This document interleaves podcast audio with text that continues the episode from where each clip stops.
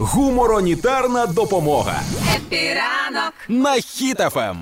Перше, чи знала ти, що у Степана Бандери є онук, який Стефан Бандера? Не впевнена. Я не зрозумів, це типу прикол чи не прикол. Я от зараз е, та людина, яка не розуміє, типу, що мене. Як реагувати? Да, вчора з'явилася новина, що Росія внесла в чорний список актора Джима Керрі і журналіста Стефана Бандеру, який Мгм. є онуком Степана Бандери. Прикинь?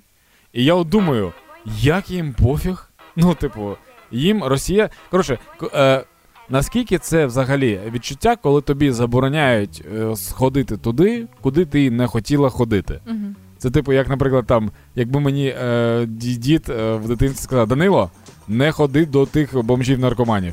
Я такий, ну добре. Він такий, і не чіпай ту скажену собаку, яка дуже дивно виглядає. Я такий, ну добре. Насправді є е, онук Степана Бандери, повний його тезка, один із п'яти онуків, і зараз він мешкає в Канаді. В Канаді! Це що має статися в житті, щоб з Канади захотіти переїжджати в Росію? Ну, росіяни п'ються, я не знаю, як це пояснити. да, це, це, це дуже дивна штука. Ну, але мені просто цікаво, чим вони. Ну, добре.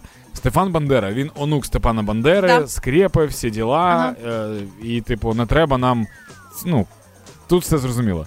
Що їм зробив Джим Керрі конкретно? Джим Керрі, можливо, візуально схожий на онука Степана Бандери.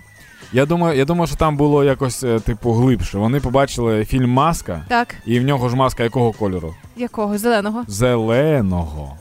Зеленський. Лен. І вони все. Не можна ні в якому разі.